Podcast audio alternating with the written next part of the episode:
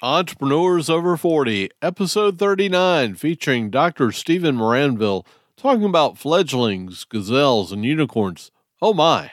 A fledgling startup is one that is uh, in its very earliest stages.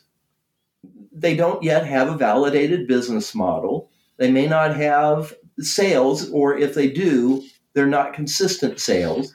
And that's really the, the goal then is to validate that business model and to also create some consistent, even growing sales. You're listening to Entrepreneurs Over 40, the show for somewhat mature entrepreneurs and side hustlers. And now your host, Greg Mills. Our guest today is known as the Startup Unicorn Trainer. He boosts the vision acuity of entrepreneurs who are caught in the fog of venturing by removing their blind spots and fitting them with new lenses so that they venture with vision. He is totally blind, but while lacking eyesight, he abounds with entrepreneurial insight. He's earned a PhD in entrepreneurship with specializations in strategic adaptation and organizational transformation. He is an author and the founder of Moranville Enterprises, as well as Moranville Seminars. Without further ado, Dr. Stephen Moranville. Greg, thank you so much for inviting me on your podcast. I really enjoyed talking to your audience. Uh, just a little bit more about myself, as you mentioned, that I'm chairman of Moranville Enterprises, the venture creation corporation. And as a strategic advisor, I guide entrepreneurs through that foggy wilderness of starting and scaling their ventures. So I work with a variety of different types of, of entrepreneurs, and maybe we could get into talking about that. Yeah, that'd be great.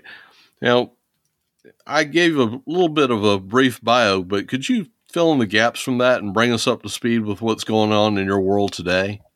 Yeah, absolutely. So I began Moranville Enterprises 36 years ago. I had finished with an MBA and I didn't really want to take the the typical MBA career path there were two things about me that I absolutely knew. There were lots of things I had no clue about, but these two things I totally knew. I loved the process of learning, and I was also driven by the competition of business. And so while I thought I'd like to create something, the more I thought about it, I really wanted to help other entrepreneurs to create their ventures. And as I started out working with those ventures, they were small businesses. They needed to know how to compete with the big guys. They needed to know how to raise money when they were running low on cash, how to market themselves, how to get the right people and train them. Just everything that needs to be done in a small business, they needed help with. And I could do that. So I began working with them. And after a couple of years, I decided that I needed to assess where Moranville Enterprises was going. And I really discovered that there was a future for Moranville Enterprises, but there were changes that needed to take place. And one of those changes was that I needed to be working with ventures that w- were trying to scale. And in order to help those kinds of entrepreneurs, another change was I needed to add some additional tools to my toolbox. So that's when I entered a PhD program. And as you mentioned in, in the introduction, I have a PhD in business administration with specializations uh, in entrepreneurship, uh, adaptation, and organizational transformation. And when I finished with the, the PhD, I I really had two careers at this point. One, I was a professor, and the other, I was working as a consultant with entrepreneurs that at this point were growing and working with venture capital firms. So I kind of have these two careers that are going on. Well, I had to make a choice between the two careers. And the way that I saw it is that what was in common with both is that I'm a teacher. I was a teacher as a professor, I'm a teacher as a consultant. So I wanted to take the teaching skills that I had acquired as a professor and apply them full time to working with entrepreneurs. That brings us really up to up to date where I grow fledgling startups into gazelle scale ups and then transform those gazelles into unicorn bound ventures. Okay. Um, a fledgling startup is one that is uh, in its very earliest stages. They don't yet have a validated business model. They may not have sales, or if they do, they're not consistent sales. And that's really the, the goal then is to validate that business model and to also create some consistent, even growing sales. Uh, among those three kinds of uh, ventures, the fledgling, the gazelle, the unicorn, it is it's going to be rare that a gazelle or a unicorn comes to my website and says this is the strategic advisor that we need because by the point that they're at that stage in their development they tend to have all of the advisors that they need but i have had the good fortune of working with gazelles and even unicorns but I'm more used to working with the fledgling startup. And it's my goal when I start working with that kind of an entrepreneur. I want to uh, raise them from being the fledgling venture to the gazelle venture. And if they have that potential within them to become the unicorn venture, the venture that has a billion dollar valuation. That's who I am, and that's where I am today. Okay. Now we'll back up just a little bit, and I'm going to ask you, had sight until you were about seven, and then you were diagnosed as legally blind, and then later on as an adult, you totally lost your sight. You've obviously overcame that, but how has that perhaps shaped you into the person that you are today? That is really the key question. As you mentioned, I had been born with sight. And when I was seven, I, I just had the DNA that was going to cause me to lose my sight. And in that year uh, of being seven years old, I was in the second grade, I lost 90% of my sight. So I have this 10% remaining. You know, and after losing that 90%, it, it stabilized. Well, I have this 10%. And 10% is what I describe as mobility vision so I have the ability, if I'm walking down uh, a street, I can see the sidewalk that I'm walking on. I can see the the grass on either side of that sidewalk. Although I can't really see the blades of grass, I see the grass. I can see the road. I could see that there is a sign on the side of the road. However, I wouldn't be able to read that sign, so I couldn't tell you what road I'm on if I didn't already know that's what 10% sight acuity means. As I matured and became an adult, I did lose even that 10% vision. Well, let me actually say I lost that 10% sight because, Greg, although I have lost my sight, I have never, ever lost vision. So, being totally blind in the 2020s, I can't really begin to describe that as being uh, a disability. It definitely is a nuisance, but the technology that I have is so amazing that there really isn't anything that I need to do, much less even anything that I want to do, that I'm not able to do. With the work that I do as a consultant, I'm either talking with people on the phone, on the computer, or I'm writing. And all of the technology that I have, it enables me to do all of that work plus more. When you say you're writing, are you actually, you know, typing it out? Are you write, handwriting, or are you dictating, or some combination thereof? Yeah, so I use just a normal computer, Mm-hmm. You know, there's nothing special about that computer at all. It's the same computer that anyone else would be able to purchase. But on this computer, I have some software that's called a screen reader. And it doesn't matter what program that I'm using. It could be an email or a Word document, a website. I am using uh, a keyboard, and and yeah, I am. I'm old school, so I, even though on my computer I could uh, just tap things on the screen, I like to use a tactile, good old fashioned keyboard. and mm-hmm. you know I'll use the arrow keys on that keyboard to move the cursor around on the screen and wherever I place that cursor the screen reader reads the text to me that's there it works on any kind of program the only thing that is not so perfect is with images but even that's getting better because people that are programming on websites now put descriptors of the images that they're placing on the screen. And so I can even tell what an image is today in some cases. Okay.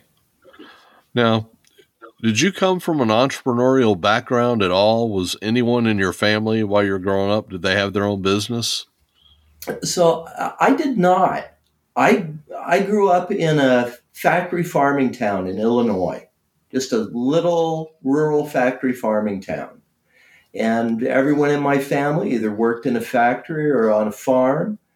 Where I really started to get an entrepreneurial interest is when I had gone to college. As an undergraduate student, I was studying fine arts and communications, but I had friends of mine that were studying business. And I would listen to them talking about the way that they were learning by using the case method and projects and talking about the things that they were learning about business. And that just completely caught my attention. I always had, as I had previously mentioned, the two loves of learning and the drive of competing. And when I was hearing their stories, I, I think that I was actually more interested in the business cases that they were talking about than they were. So it was through talking about business cases, studying business cases, that I started to develop my interest in wanting to to be an entrepreneur and helping entrepreneurs to start and scale their ventures. Okay. Now you've had a lot of uh, formal education and you've learned a lot of OJT. How did you put the stuff into that you learned in the educational sense and apply it, I guess is what I'm trying to ask. Yeah, I understand what you're asking. I view entrepreneurship as experiential learning. And as a professor, even prior to being a professor, I, I understood the real value of experiential learning as a, a way of learning how to adapt. And I might even just add that as a part of being blind, it, it has been essential in my life to learn how to be adaptable. And as a young uh, child, when you're seven years old and you lose your sight, it, I don't know that it was so traumatic for me as it was for the adults. Because when you're seven, you're just experiencing what's happening and you want to adapt. You want to figure out how to do what it is that you want to do. And so eh, there is that sense of, of learning at a very young age the importance of adaptability. And this is how I view what goes on with ventures. Because ventures have such a high mortality rate you know, you'll hear statistics that 90% of ventures fail within their first five years of existence. And of course, the, the type of venture, the industry that they're in makes a big difference in what those statistics are. But nevertheless, there is a high mortality rate among startup ventures. A big reason for that high mortality rate is what I'll describe as their liability of newness.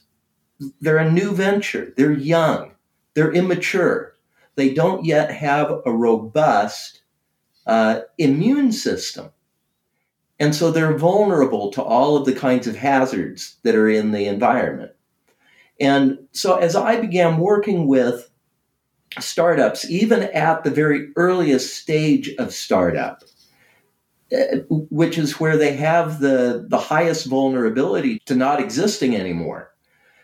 It's important for me to help those entrepreneurs, those founders, to learn how to inoculate themselves against those hazards that are in the environment. That's the thing that I like to focus on with a very young startup, with a new venture.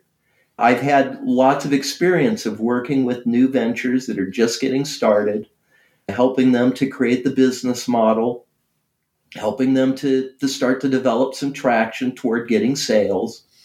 But all of that kind of in the background is a sense of experiential learning. That an entrepreneur is going through a learning process. And those entrepreneurs that do learn more effectively. They learn faster. Those are the ones that gain adaptive advantage. Those are the ones that increase their probability of survival and overcome those just unbelievable mortality rates. Okay. Now, you talked about the fledglings and the gazelles and the unicorn bound ventures. Let's go back to the, you know, most of my audience would probably be in the fledgling with maybe a few gazelles in there. I'm not aware of Elon Musk listening to this, but he might be. What would you specifically advise a fledgling, especially somebody that's starting out that they know they want to be in business for themselves, but they're not entirely sure what their product is or what their product should be? Uh, that is not uncommon at all. That there's an entrepreneur who they have that mindset that they want to be an entrepreneur. They know that they have the, the grit inside of them to do this, but they haven't yet decided on a product. The advice that I give to those entrepreneurs get a notebook, get a writing instrument. In fact, Greg, this is the very first thing that I do with a client. During our first meeting, I give them a homework assignment to get a notebook, to get a writing instrument, and to carry that notebook and writing instrument with them all the time. And whenever they're coming up with an idea, write this down in the notebook. And it takes some time during the week where you go through the notes that you've written in that notebook and flesh them out. You've written down a basic idea of a product that you might create. So now describe that product in more detail. As you start to write more product ideas, you're going to start to see that there may be a theme among those products, that there are certain areas that you have an innate eye for observing the needs of a market. And, and I would just, I would say to anyone that's thinking about becoming an entrepreneur who hasn't yet come up with a product idea, that real process of coming up with a product idea doesn't really begin with brainstorming product ideas. It begins by finding problems, gaps in the market. The way that I like to describe it is that a buyer has a goal, and that buyer is looking to accomplish something. But there's something that's keeping them from accomplishing that goal. And that's really the job of the entrepreneur is to figure out what's keeping them from accomplishing that goal and to close that gap with a solution, whether it's a product or a service. Okay. So it, it always begins with the market. Now, you talked about uh, closing the gap. But in in some instances, like with new technology that's disruptive, does that actually create the gap? Oh, yeah, absolutely. I work with two types of entrepreneurs fundamentally. You know, whether they're, you know, fledglings, gazelles, or unicorns, there are two ways in which those ventures are innovating or entrepreneuring, venturing. One is that they're discovering a new market, right? A market that's emerging, that doesn't yet really exist and is just being discovered. The other is an existing market where there are competitors, maybe even big competitors, and the entrepreneur is disrupting that market. And in both cases, it, there's innovation that's going on, but the way that you go about discovering a market versus disrupting a market, you know, that's different. Okay, that makes a little bit more sense. And just in case anybody thinks that was uh, me coming up with that on my own, no, I had actually read some of Stephen's literature on his site, and I had found that and thought that was an interesting question to ask. So, going back to the fledgling entrepreneur or the fledgling business, you know, once they've identified their product or service, you know, what, what are their kind of their next steps? So the next step is to test that product, right? They've identified the market problem and now they have a solution to close the gap on that problem. But really, at this point, it's just a proposed solution. The thing to do now is to test that proposal. To get out, you know, let's actually create a prototype. And, you know, that prototype could be at various stages. It might simply be a, a drawing, a design, it could be a fully developed, functioning product. But let's get something produced that we can actually put in the hands of a potential buyer. And let's start getting feedback about that product. There are two kinds of tests that you can do. One we'll call an alpha test, and the other is a beta test. Mm-hmm. So, an alpha test is the test that you do inside of the organization if you have employees, this is where you're testing the product with your employees. But let's say that you're a solo entrepreneur, and an alpha test is very much like letting your family members and your friends test this out for you. Now, that's okay. You're going to get some feedback by doing that. It's inexpensive of course, to have your family and friends do the testing for you. But as you might also imagine, that you may not get the highest quality feedback from them. Because number one, they may not actually be the real potential users of this product.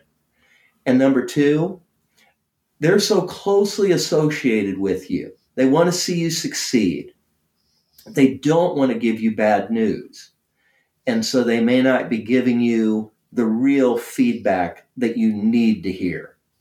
So a beta test is where you're now taking this product outside of your venture to potential users and buyers of this product. And it might be more difficult to coordinate getting a product into their hands, but the feedback that you'll get is much more valuable because they really are actual users and they're not so closely associated with you that they're unwilling to share with you negative feedback. And that negative feedback can be the most important feedback that you get.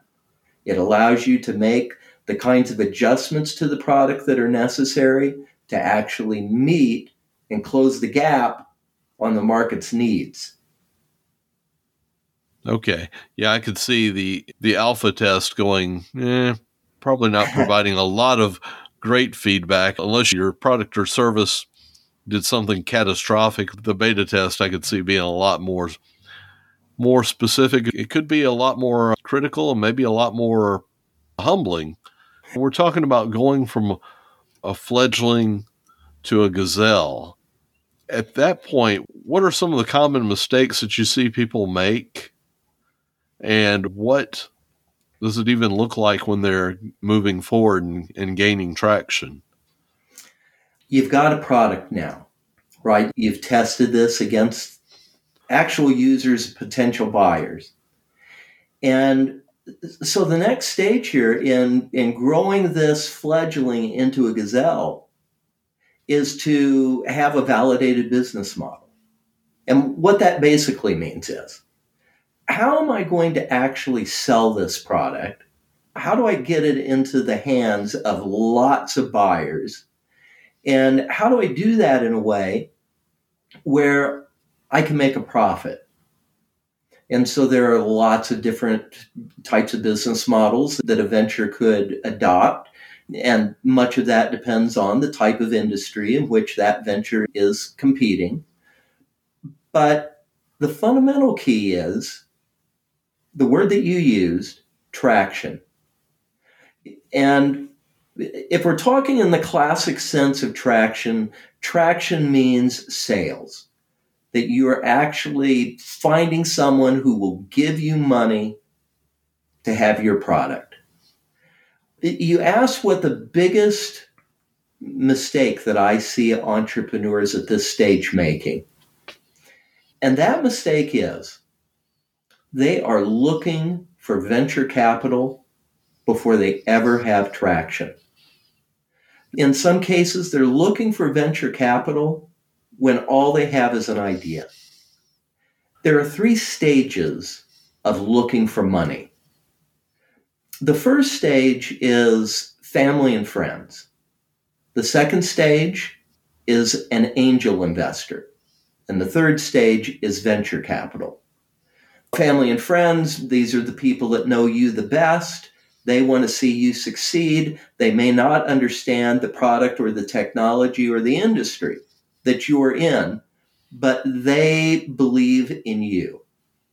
And so they're willing to give you what money they have to help you get up off the ground. And this is called the pre seed investment stage. It's, it's even the pre revenue investment stage. Because at, at this stage, you may not have any revenue. You've got that idea, but you haven't produced anything yet to actually sell to a potential buyer. An angel investor comes along when you actually have some traction. You've sold some products you have shown a validated business model and you also have some consistency in terms of the sales that you're making. So, this angel investor, they're a professional. Unlike family and friends, they understand the industry that you're in, they understand the business model, the technology that you have. They're willing, though, to take on the risk at this stage because where you're at the seed stage, this is a pretty risky stage for a venture. They're willing to take on that risk because they see that there's a potential uh, super high return to them. The next stage is when really you are a gazelle, and that's where venture capital comes in. And really, the venture capitalist is doing the same thing that an angel investor is doing. They're providing you with money, they're, they're providing you with their know how, but they're doing it at a much higher level of uh, investment in your company.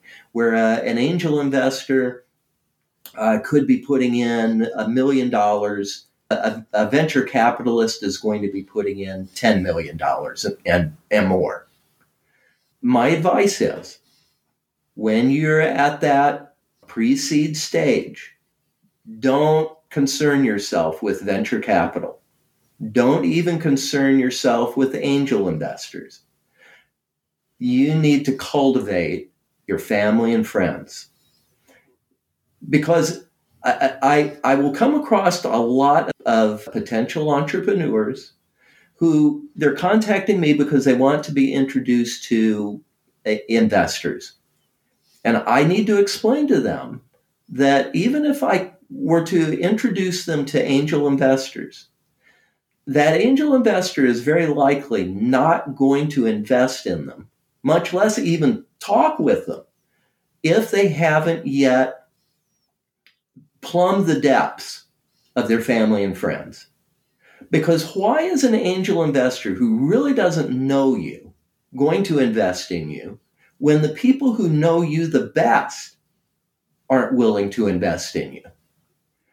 And, and that's where you have to begin as a fledgling.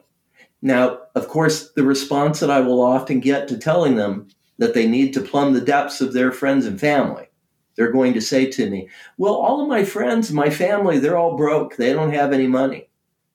Well, the only response that I can give to that is that you need to find some better friends and family. Because if you want to be an entrepreneur, that's where you have to start. You need to get the money from the people who know you the best.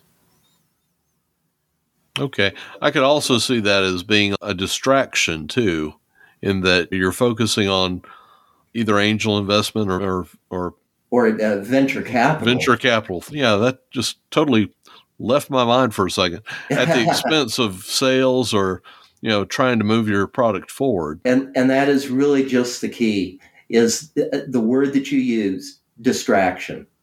Too many entrepreneurs view getting the capital as the objective. Getting the capital is not the objective producing a product that people are going to buy is the objective. So it's like being on a cross country road trip. And you need to have gas in that car to get across the country. But remember that the purpose of this road trip is not to make a tour of gas stations. Okay. Now, let's talk about if somebody's at the gazelle level do, do you find that most of them want to become unicorn bound ventures or are there some people that don't and why might they not you know at the point that they become a gazelle which a gazelle as you know it's a it's fastest running animal on earth mm-hmm. and so in terms of a startup we call these scale up ventures because their their whole purpose is to take that consistent level of sales that they're making and now grow that as fast as we can. Once a, a venture is in that stage of being a gazelle, they're really no longer in in the category of a small business. This is now a high growth business where a small business it's always going to be a low growth business because it has entered an industry that's in a mature phase of its life cycle. But with a scale up venture, this is a venture now that's in a, a, either an emerging industry that has lots of growth ahead of itself or an existing industry that that uh, entrepreneur is disrupting in ways that's completely changing the dynamics of that industry. Uh, so, an example that I'll give you is looking at the donut or the coffee industry. Before Starbucks came along, the coffee shop industry was a pretty mature industry. There were a lot of competitors. No one is making a whole lot of money because no one has a dominant competitive advantage. But then Starbucks comes along and they change the narrative about the coffee shop. Rather than being a place where you go to buy coffee, Starbucks turned a coffee shop into a place where you have an experience as you drink coffee. And that completely changed the way that people utilized coffee shops that took a mature industry back into the growth stage of that industry. That's what the real function of entrepreneurship is. It's to, to change the growth of an industry. And uh, I think that the, the real key then with being a gazelle is figuring out how to systematize the process that you're using to produce whatever product or service you have so that you can maximize the growth of that venture. The key issues are that sometimes it's a challenge that you love to have all that growth, but it can be a real challenge to keep pace with that growth if you're having really tremendous success with it. Okay. Now, on the Gazelle, what does the typical company look like, if there is such, as far as size, number of employees? That is going to make a, a big difference in terms of what industry you're in, what kind of business model you have. But the thing that's in common to know when you've reached a gazelle status, mm-hmm. this is now when you are growing in multiples of revenue. It's not just growing incrementally in revenue, that's still a fledgling. You have some consistent sales going on, that's a fledgling, and that's good. But when you're reaching gazelle status, we're talking about uh, doubling, tripling your revenues every year. So this is a, a, a pretty high growth rate. Okay. reason I asked, I was thinking that it might be easier for a smaller company that, that is a gazelle to systematize than it would be for a larger. But they may both use some of the same tools. Uh, and typically, when a gazelle is starting out as a gazelle, they're not going to have a whole lot of employees. They're pretty lean. Mm-hmm. It's during that stage, though, of growth, right? Because the growth in sales requires growth in organization. And that's where the problem comes in. The sales are coming in so rapidly, and the size of the sales, as I mentioned, doubling, tripling annually. All of this is happening so fast and so furiously that the venture has difficulty keeping up with getting the right people, much less you know the, the right number of people and the right people, as well as the right technologies in place so that they can actually manage that hyper growth. Okay. What kind of tools, and you can speak on a macro or micro level, but would they need to use to systematize? Again, this is going to make a difference in terms of you know what industry they're in, what business model they're using. But if we talk very basically about what every organization has to deal with, you're growing your structure, you're growing your processes. And so the, the tools within those processes are going to be different depending on what kind of a product or service that you're offering, what kind of a business model you've adopted. But processes in general, structure in general, is going to be new to uh, a gazelle venture. Because as a fledgling, look, we started out as uh, a solopreneur. You know, it's just uh, one guy, one gal who's you know running this venture. And then the entrepreneur brings in a team. And this team has a variety of talents, right? It's it's unlikely that that the team is going to be brought in as specialists. So this team needs to have skills in areas of marketing and operations, in finance. But now, as the venture grows, we're moving from this simple structure where the entrepreneur is the center and is surrounded by a team to now we have a hierarchy that's beginning. And people are taking on more specific responsibilities for which they're accountable. And that means now that the entrepreneur really has to start getting out of their own way. While they were the star during the, the stage that they were a fledgling, now that they're a gazelle, they have to do a lot more delegation. And if they're going to delegate, they have to have a lot of trust in the people that they're delegating to.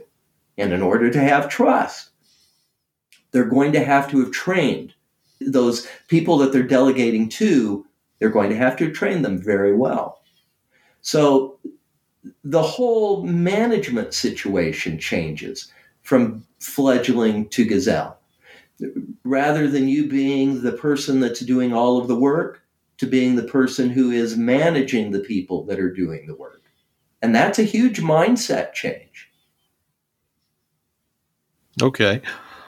Now, let's back up just a little bit and talking about mindset. What is the mindset needed to go from a fledgling to a gazelle? And then also, same question from a gazelle to a unicorn. This is key. Whenever I'm working with clients, I find that where we inevitably need to start is by talking about and working on developing mindset. There is a certain mindset that is necessary for entrepreneurship. And if I take it back to, as I mentioned to you when I finished with my MBA, there were two things that I absolutely knew about myself. I loved the process of learning, and I was driven by competition. What I have now learned over 36 years of working with startup and scale up ventures is that those are the two fundamental mindset characteristics of successful entrepreneurs. Number one, they are learners.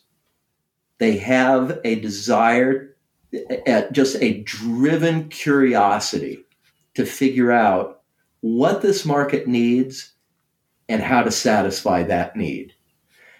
In order to really be a successful entrepreneur, you must be the expert in your domain. It doesn't matter you know, what your domain is. You need to be the expert in that domain. And, and this can come from being school smart as well as from being streetwise. Yeah, I, I've had clients that fall into both of those categories. It, it doesn't matter whether you're school smart or streetwise.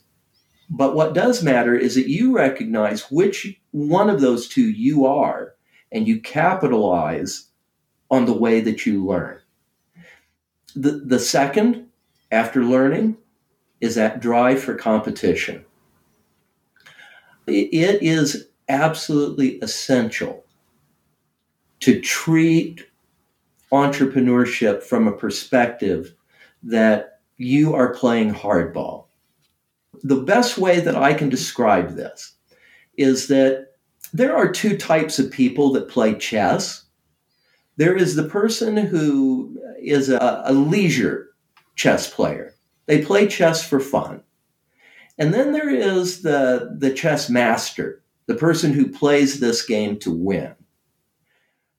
As an entrepreneur, you're playing a game of chess.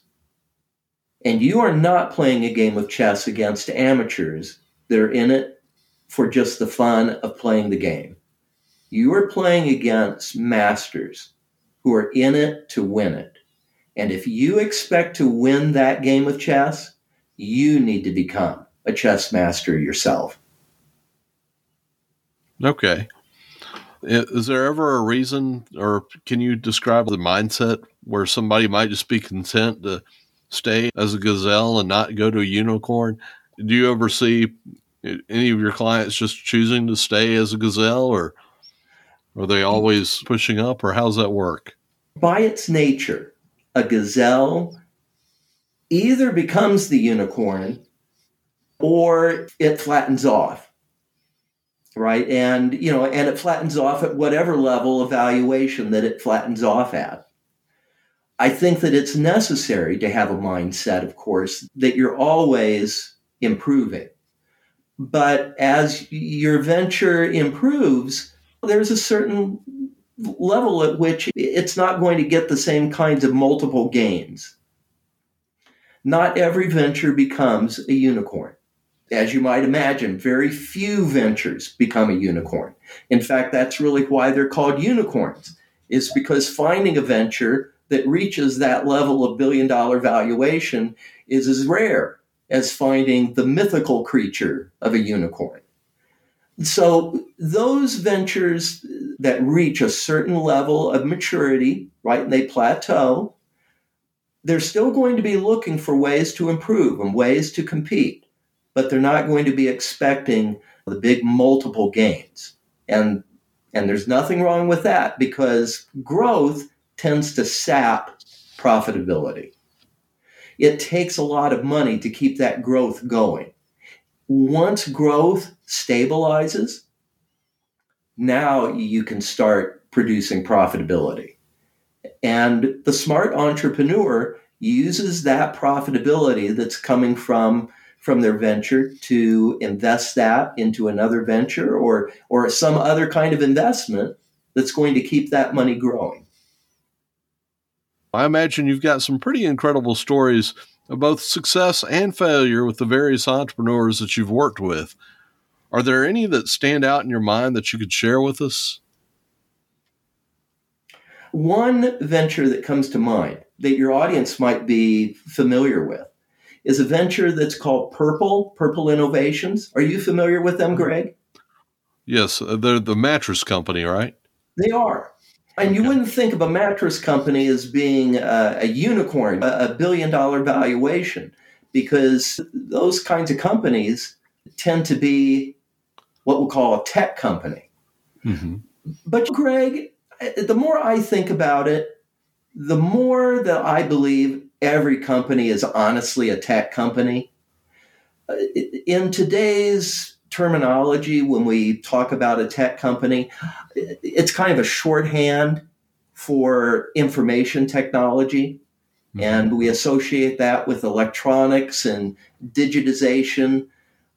But I think that's really quite myopic the original, or let's say classical definition of technology is uh, a solution that's being used to solve a problem. That doesn't have to be electronics or digitization. It's a solution to a problem, right? It's knowledge that's used to solve a problem. So any product is really a, a, a compilation of knowledge. So I'm going to just go from that point that that I've got this venture here, this Purple Innovations, that is not producing an information technology product, but they're producing a technology. It's a sleeping technology. I had connected with one of the founders of that venture and uh, connected with them on LinkedIn. We had corresponded a bit. And one day I get a message, a, a telephone call from him. And he's saying, We've got the kind of a problem that many ventures would really love to have is that we are growing so fast right now. In uh, like doubling their their revenue annually. That, well, he's saying that they're growing so fast that that the board, the CEO, they're all over their heads. This company is just growing so quickly; they're way over their heads, and they need someone who will come in and ask tough questions because no one in their organization is willing to ask those tough questions. They're afraid of killing the golden goose that's or the goose that's laying the golden egg. Mm-hmm. And uh, so I had that opportunity to be the one who asks the tough questions. And that's really the work that I do. I, I am the guide by the entrepreneur side. There are so many decisions that an entrepreneur needs to make, especially at the fledgling level. But even as you're you're growing from fledgling to gazelle and even potentially to a unicorn, there are constantly decisions that need to be made that any one of those decisions can destroy the, the venture's future potential. And there's just no way that an entrepreneur can have all of the answers to all of the questions if CEOs in the largest corporations in the world need to have advisors. in terms of a board of directors, in terms of consultants, even the, the people that they're working with on their senior staff, with all of their education and experience, if they need to have advisors so that they're seeing the entire landscape, you know, how much more critical is it for uh, an entrepreneur who's in this murky haze of the fog of venturing? Uh, how much more critical is it for them to have those same kinds of advisors that give them perspective? I can imagine be way more critical. Can you give us an example of such a decision that could potentially cripple a company or, or put them out of business? I work with a variety of fledglings that you know, they have a product and they're trying to figure out what's the best way to deliver that product so that they're going to get maximum revenue and be able to make a profit from that. Uh, the choice of a business model that you use can make all the difference. For example, I was working with a, uh, venture that's located in Europe. And the mission of this venture was to teach European countries, employees, I probably I should really say executives in corporations located in Europe, how to speak English. And particularly how to speak business English so that they can you know, more effectively grow their companies out of their European countries and become more global.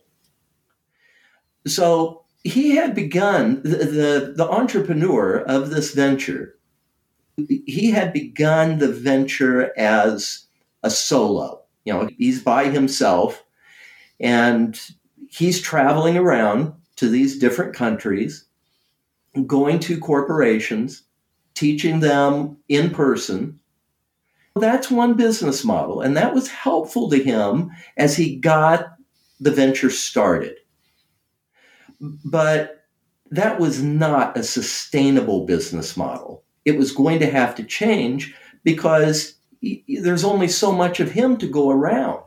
He became the bottleneck. Right. He was exactly the bottleneck. And so as we counseled on this and, and talked about what the options were for being able to grow his venture, there were options of one, we could hire more people that he could train to be the trainers and send them out. And that wasn't a bad idea. That was kind of a, a, transactional idea. It's the logical next step that there aren't enough of him to go around, so let's get some more of him to send out to these countries. But a more transformational idea is why do we need to actually travel to the location? Why do we have to, to go from one country in Europe to another to be in the same room with them when we could actually systematize this process? If we're teaching people who speak Italian to speak English, let's create an online course for that. If we're teaching people who speak German to speak English, let's create another course for that it just made sense that if we could systematize in that way, because so much of what was being taught was the same thing that's being taught from country to country, it's just in a different language. Mm-hmm. Let's systematize that process. And there's still a human element involved that's not just dedicated to the course, where either that entrepreneur or somebody that he's delegating that responsibility to can travel to a country and deliver in person speeches, that delivers the human element that, that was important to their business model. But the core of their business model could be systematized.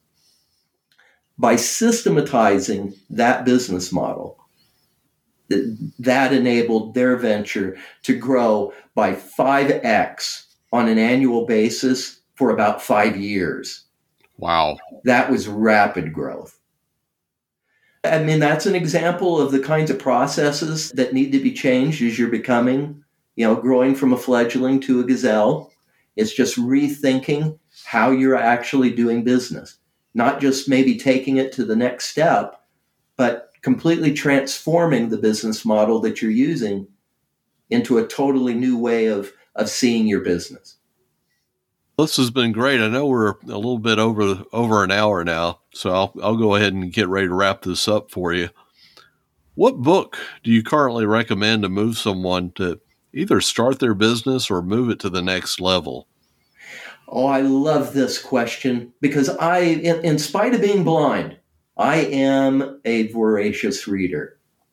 I do a lot of my reading on Audible. So, mm-hmm. you know, those are, are books that are being read to me. And what I have discovered, Greg, is that there are two kinds of books.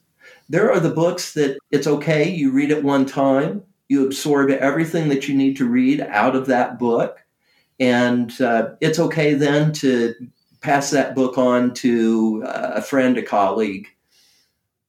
But then there are those books that there's some real depth to it. And it's the kind of a book that's worth reading over and over, even on an annual basis, to read that book, you know, twice, three times each year. Because there are depths of insight that you're going to gain every time you read the book. One of those books for me is a classic that's called The Lean Startup by Eric Ries. Mm-hmm. It talks about some of the things that we've talked about today. The fact that that you need to begin as a fledgling looking for the market's needs and then finding solutions that close the gap on those needs and then testing those solutions incrementally so that you're not going all in with all of your resources and finding out that this is not the venture.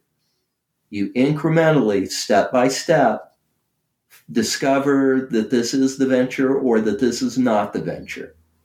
And that book, The Lean Startup, gives a, a nice step by step process on how to really discover if you have the product that your market wants using this uh, quote lean methodology. Mm-hmm. Okay. Now, is there a piece of software or app that you recommend to people that are in the fledgling and and gazelle levels for their business, or? I think that really the the piece of software that and it's very general, but it is critical. Learn how to use an Excel spreadsheet. Amen. Uh, you know, because the most critical thing to you as an entrepreneur is understanding how to read the scoreboard. And for you, the scoreboard are your financial statements. I, I'm not suggesting that the entrepreneur needs to become a CPA. That's not necessary at all. But it also doesn't you know, require a CPA to create an income statement or a balance sheet Mm-hmm. And you should be creating those kinds of statements so that you are always aware of your numbers. Always know the score on the scoreboard. Okay. Now, what's the best way for our listeners to get in touch with you? I would absolutely love for your listeners to contact me on LinkedIn. I, I that that would be my greatest honor. And if they'd like to learn more about who I am and what I do, they can go to Maranville Enterprises. So Maranville, M A R A N, V as in Victor, I L L E, enterprises.com. Okay. And lastly, what's the number one piece of advice that you can give for our listeners? Always know what your next milestone is. You've got a plan, you know, hopefully you're looking out into the future, you're venturing with vision, and you're seeing into the future where you want to be. But the way that you get to that future is through a series of milestones. know what your next milestone is and always be working on that milestone. If you're working on something that doesn't relate to that next milestone, you've got to ask yourself, why are you working on this? All right. Well, that's a wrap. Thank you, Dr. Stephen, for being a guest on Entrepreneurs Over 40. Thank you, Greg. It's really been a pleasure to talk to your audience. Uh, if you'd like to leave feedback on this episode or suggest a guest, you can reach me at eo40show at gmail.com. That's eo40show at gmail.com. Don't forget to subscribe in your favorite podcast app so that you don't miss it or any other episodes. Thank you for listening to Entrepreneurs Over 40. Check us out at entrepreneursover40.com. If you've enjoyed this podcast, please leave us a review on Apple Podcasts, Google Podcasts, or your favorite podcast directory.